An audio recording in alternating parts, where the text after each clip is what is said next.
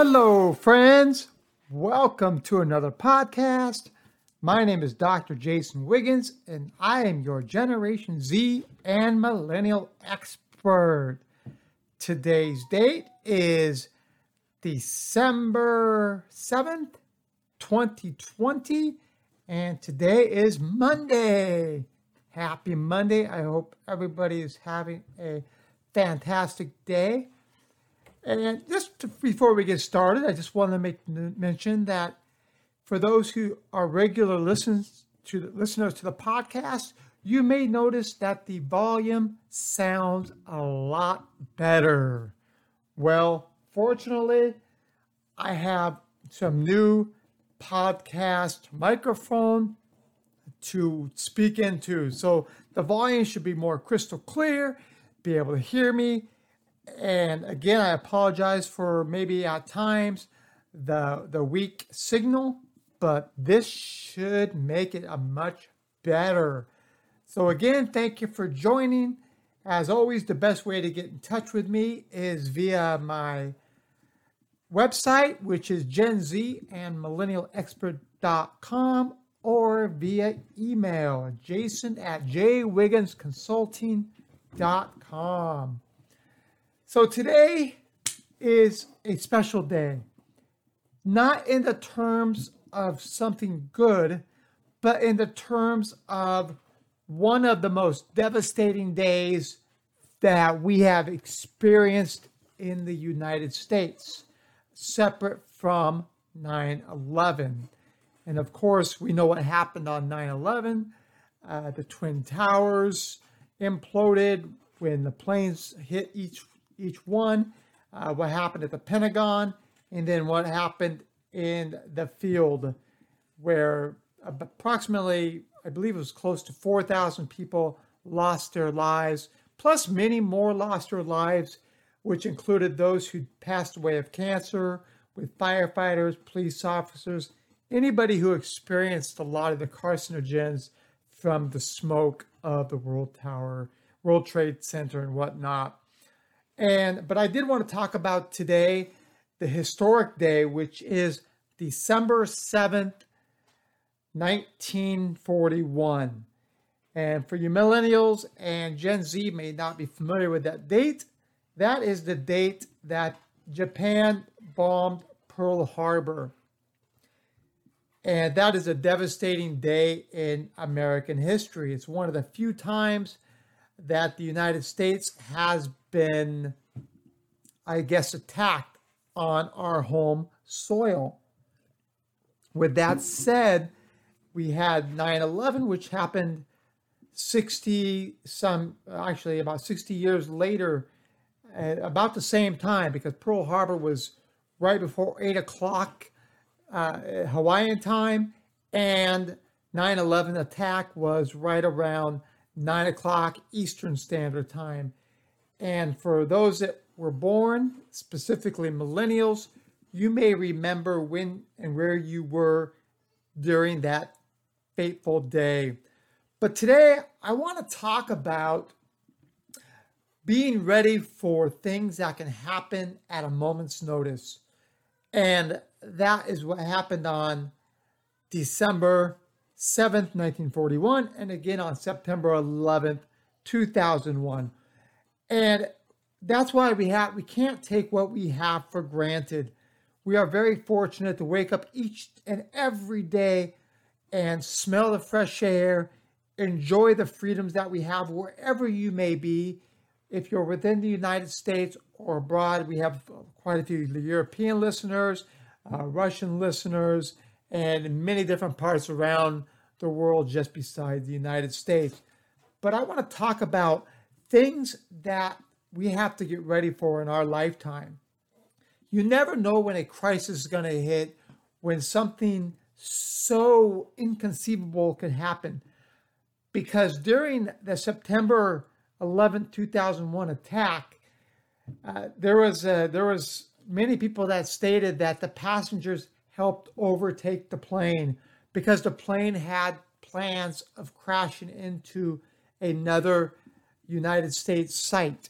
And so they said the key the key words they said let's roll. In that case, let's roll meant we're going to overtake the terrorist that's piloting the plane. And according to theory, that is exactly what happened. So when we talk about crisis and crisis situations, anything can happen at any point in the day. We could wake up in the morning feeling great, and all of a sudden you could have something really bad happen, uh, i.e., uh, you know, somebody important in your life, a relative, a friend passing away. Uh, you can have a car accident. I always say you could you could walk outside your house and get hit by thunder and lightning. Is it likely to happen? No. But a lot of these catastrophes are not likely to happen, but they do. So that's why you have to be ready for a crisis situation. People ask me, what do you mean a crisis situation? How do you need to get ready for a crisis situation when you don't know when it's coming? Well, it makes perfect sense because we don't know when a crisis is coming. That's just plain and simple the facts. But what we can do is prepare ourselves mentally for something bad to happen. Now, they always say that it's mind over matter, meaning if you think negative thoughts, likely negative thoughts happen. So, therefore, you don't want to prepare for something negative. But what you want to do is be prepared for something inconceivable happening, having a plan, having a, a preparation for what happens if your house starts burning overnight. Make sure that you know the important things that you need to get. What are key, uh, important keepsakes, things that are irreplaceable. You need to find those and and, and make sure that you can get those and secured and leave in a very fast time. Uh, there was a, a recent basketball player, I think his name was DeRozan. At DeRozan heard something upstairs in his Hollywood home. Obviously, it's a multi-million dollar home. He's a basketball player, so he gets a nice salary. Well, they heard some somebody up there in his uh, upstairs, and he has a couple kids upstairs. He walks into his kid's room and sees a guy standing there. For now, for all those of you that have kids, imagine you're a Gen Z, and more so, you're likely a millennial parent, and you hear something up in up in the uh, next next uh, upstairs. You hear a noise, and you walk in, and it's some man standing in your little girl's room.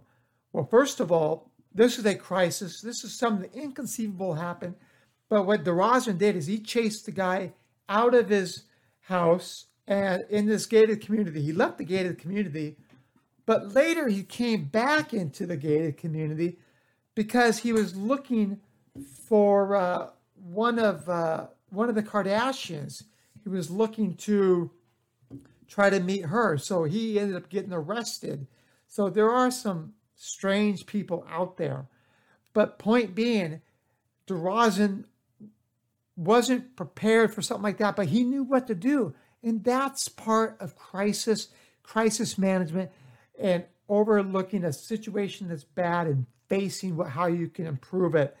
Now, those people on December 7th, 1941, and on September 11th, 2001, they were surprised, but they made the best of a bad situation. In some cases, many were heroes, but nobody wanted to be a hero in that situation, but a bad thing happened and you had to overcome diversity. You had to determine a plan. And now, as an American citizens or anybody that, you know, has been in the United States, and if you're a millennial and Gen Z and you're not familiar with December 7th, 1941, uh, take a look at it because it's a very surreal part of our history. If you have never been to Arizona, they have the uh, ship, the Arizonan, the Arizonian, and it is actually below water, but it's a museum that you can walk along and and check out the sites. And I hope to one day be able to travel to Hawaii and, and take a look at it firsthand because it is really a, a, a reflection monument of a, a dark time in our history, along with 9 11. And those are the things that we have to be thankful for in life that we get to wake up every day, we get to enjoy what we have. And that is uh, the history, that's the turmoil that we've experienced. And again, there's going to be other things that will happen in our lifetime that may be negative. Hopefully not, but if you're a Gen Z and you're a millennial, uh, you're young enough to where something like that could happen. But again, crisis management, uh, looking about how you can overcome a bad situation, and, and just a couple steps that I'd like to talk about to overcome a bad situation. Number one is think about the end. So before you, once you're in a crisis mode, think about what's quickly going to solve that problem and what's going to be a safe way to solve that problem or get out of the sticky situation. Number two, after you were involved in that crisis situation, involved in the crisis situation, reflect on the crisis situation. Think about what you did, how you did it, how could you have improved? Uh, did you did you act in a good way, or maybe you didn't do it the exact way you should have? And again, these crisis situations can be the same for work, along with family life, or or something that happens that's in a moment notice and you have to react. And number three is say thank you if you get out of it in a good situation. Because a lot of people get in situations, in crisis situations, they don't react right and or they don't have the opportunity to react right. And therefore they either A are injured, lose their life, or or lose a loved one. And that is a sad part, uh, a sad way to look at it. However, I want to I want to state that please, if you haven't had a chance or you don't know much about December 7th, 1941, uh, check it out. It's great to understand a little bit of our history. Uh, obviously, COVID 19 is a crisis we're experiencing. And I did do some research on the Spanish pandemic that happened in 1918 so I could better reflect on what's happening on COVID 19 and the pandemic that we're experiencing. So hopefully the podcast is sounding a lot better. Uh, please feel free to drop a, an email and let us know how the sound is or any ideas that you have for future episodes. And I can't wait to hear from you. I look forward to our next podcast on Tuesday, December 8th. And Again, wherever you may be, be safe. If it's morning, afternoon, or night, take care, be safe, and share the podcast with your friends, family, and we look forward to hearing from you soon. Take care, friends. Have a great Monday, and we'll see you tomorrow. Bye bye.